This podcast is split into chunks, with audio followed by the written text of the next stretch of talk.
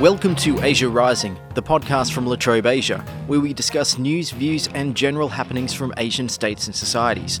I'm your host, Matt Smith. China is home to 1.5 billion people, many living in heavily industrialised cities, and with that comes a heavy burden of medical problems. The health system has a lot on its hands, and today's guest is well aware of the challenges that China faces. My guest is Martin Taylor, Team Leader for Health Systems and Health Security at the World Health Organization, based in Beijing, and he joins me today to provide China with a health check.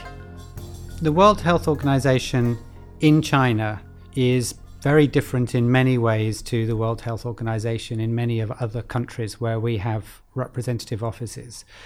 Our role here in a country like China with strong human resource capacity and strong financial capacity in healthcare is a challenge for us to find our niche and our role. But I think we can boil it down to three or four key areas that we focus on.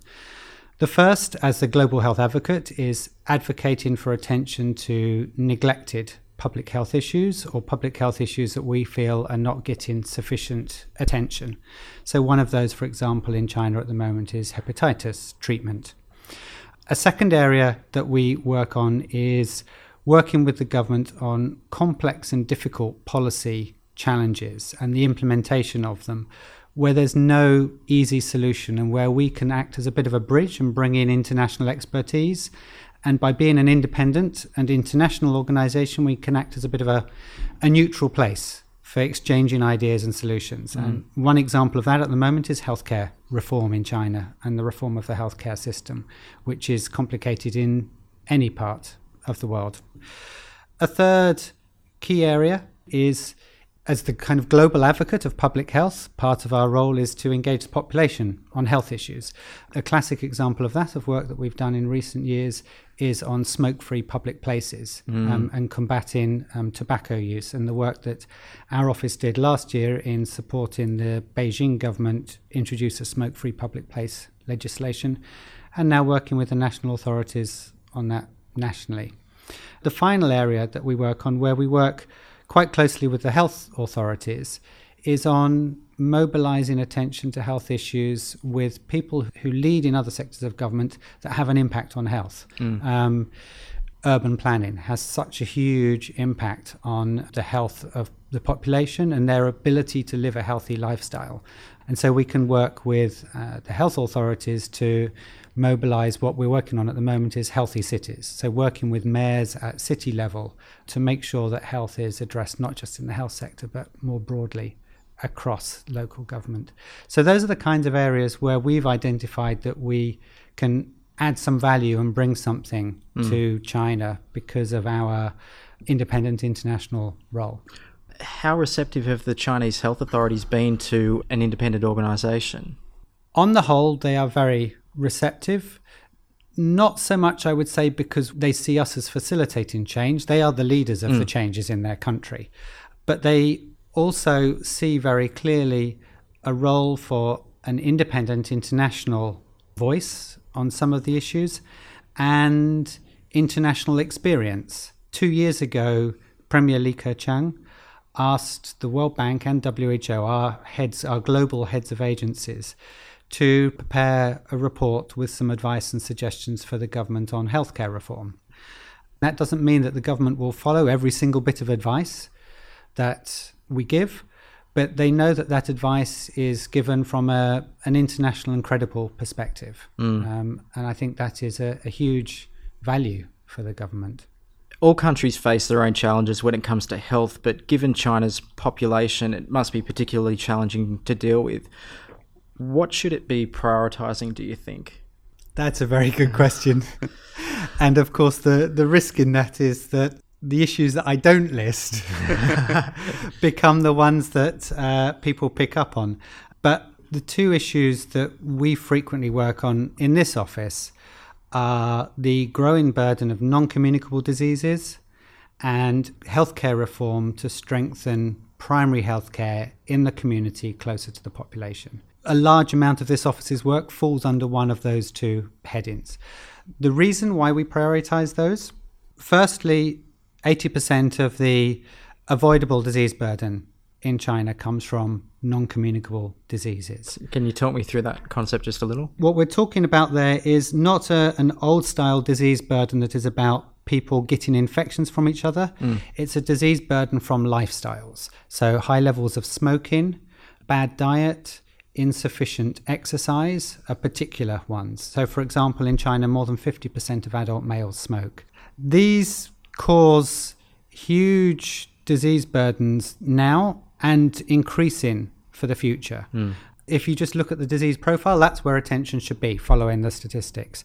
It's also a huge challenge for a country like China, which has a healthcare system which is very based around hospitals and acute emergency care because the long term care of the chronic conditions that China is facing in the future is incredibly expensive in hospitals and it's not necessarily needs to be done in hospitals. In fact, in many countries, it is best managed and it can be as safe and uh, as high quality if it's managed from local community centres with emergency care when needed. Mm. And so that kind of combination of those two issues, the non communicable diseases and the healthcare reform, are huge priorities for us because if the country is, first of all, going to treat and support the people in the future who have those long term chronic conditions, they need a stronger primary healthcare system. Also, it will be unaffordable to try it in a hospital setting. Mm. So, in terms of the long term sustainable financing of the healthcare system, there needs to be a stronger primary healthcare. And then finally, of course, we don't need to just accept that this high non communicable disease burden stays. We should be doing, and we are doing, what we can now to reduce the burden for the future so that people are taking action now for their lifestyle so that they can avoid that disease burden in the future. Can you give me some sort of idea where China falls in with, you know, vaguely speaking, the rest of the world? Is it one of the more challenging countries with more problems? Is it one of the, the least challenging countries? That's a very good question. Uh, in terms of the overall global statistics, the disease burden for non communicable diseases is possibly slightly higher in China than some other countries.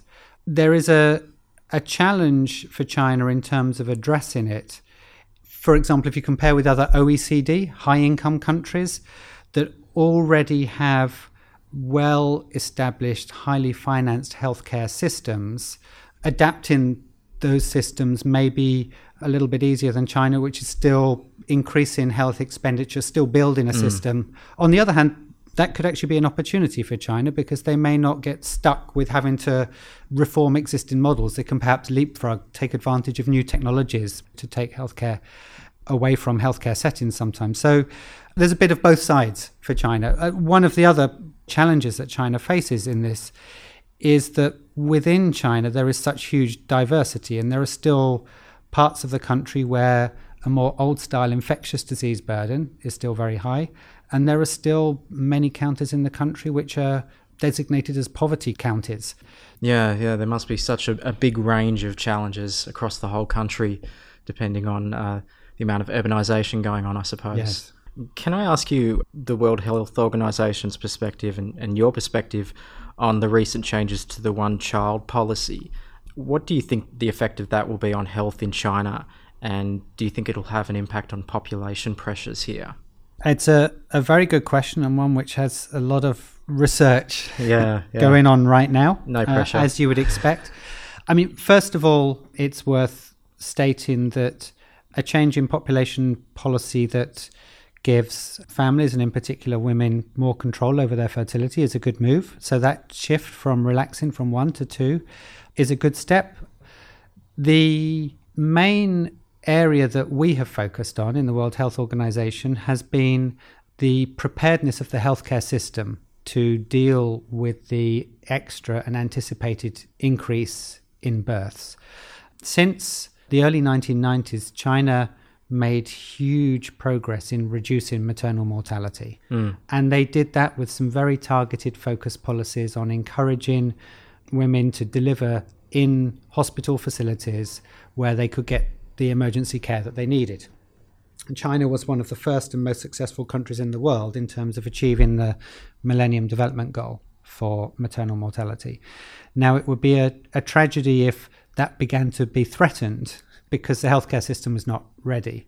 Now, the government has actually recognized this, of course, and they have been doing their own planning and preparation, and we've been providing a bit of support on that to try to make sure that there are sufficient facilities and staff to maintain the level of quality so that we don't see an increase in maternal mortality and so that we don't see an increase in um, perinatal mortality as well, because we also don't want the the babies being born mm. to suffer. So, from a health perspective, the government has been planning for for a, a couple of years and are, are putting in place steps and measures to try to make sure that that doesn't happen. And of course, are monitoring quite closely at the moment because we're now seeing the first implications.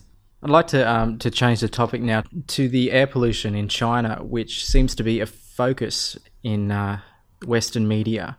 I think is one way to put it. so I was wondering what, what your take on the air quality on in China is, and in particular in Beijing. Yes, and I can I can speak as a WHO staffer and as a and as resident a, of Beijing. Local, yeah. First of all, air pollution is a health hazard in terms of the short term health consequences, in particular in terms of respiratory infections, and um, for long term exposure, cancers and cardiac problems. And I think we should recognize that the government here has recognized that, and they have done a lot in terms of policies in the last few years to begin to clamp down on polluting industry, to look at shifting um, power stations and sources, traffic, a number of, of issues and that should be congratulated. Um, of course, it may take some time for some of those to have a major effect, and in the interim period, people and cities need to do what they can to protect themselves when the air is bad. People do worry about it. You only need to see on the days when the air quality is bad the number of masks that are worn. It is a concern for people. I think for many people who live their whole lives in this situation, it's probably a bit different to the transient population like myself and other internationals who, who are here for a number of years and know that their exposure is limited and then depart. In the time that I've been here now, in the last three years, I think I have seen improving air quality, more frequent days when the air quality is good, and the monitoring data that comes from the monitoring stations and which we can all follow on our apps on our phones backs that up.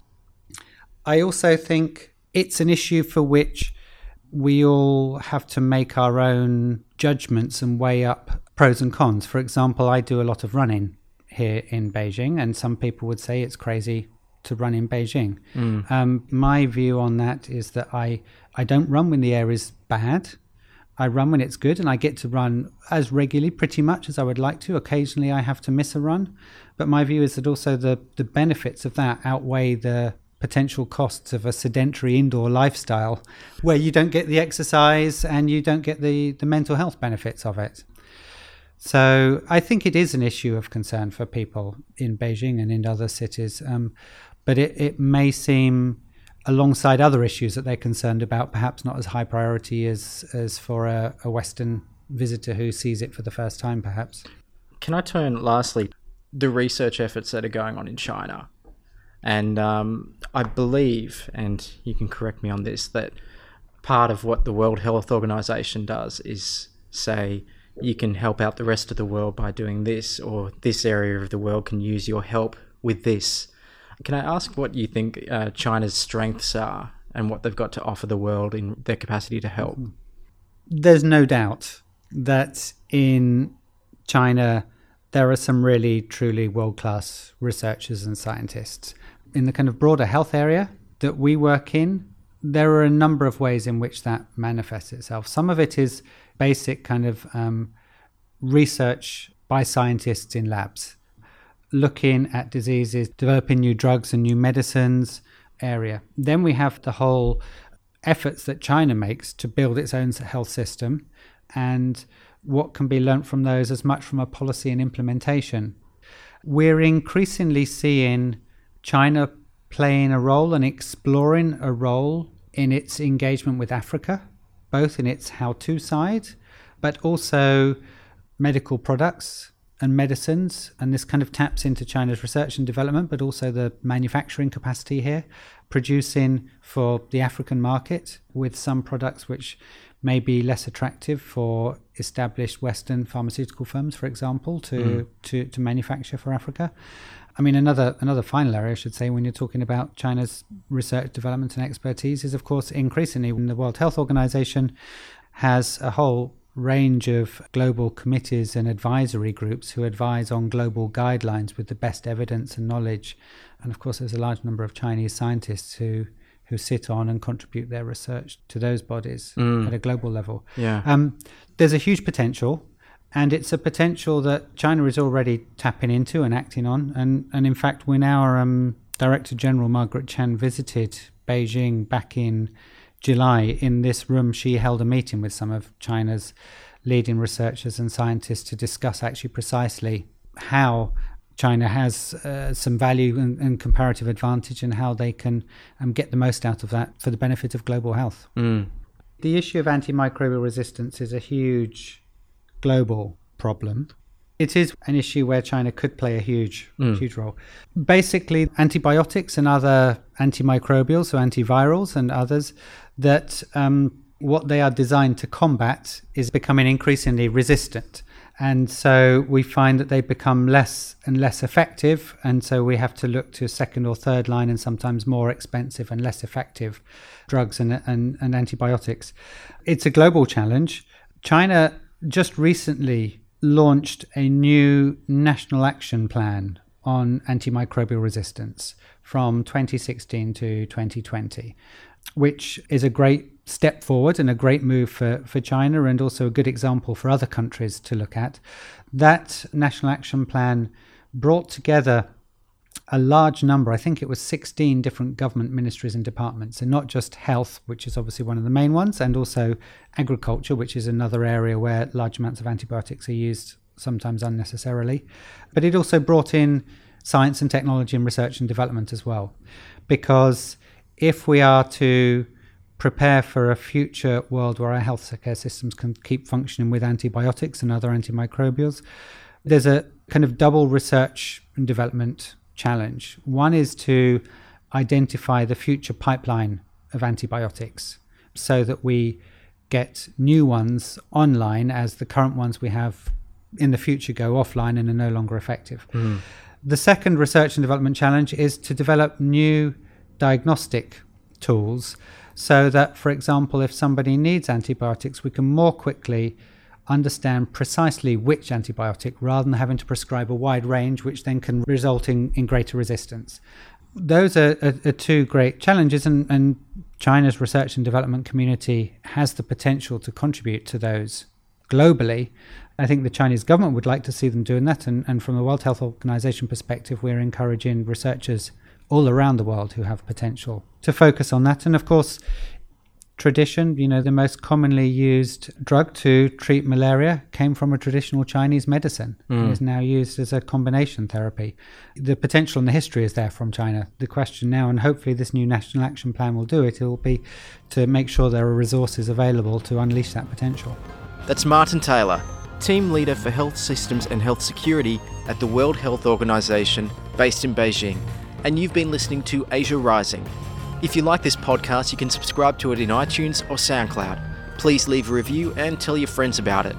I'm Matt Smith, and thanks for listening.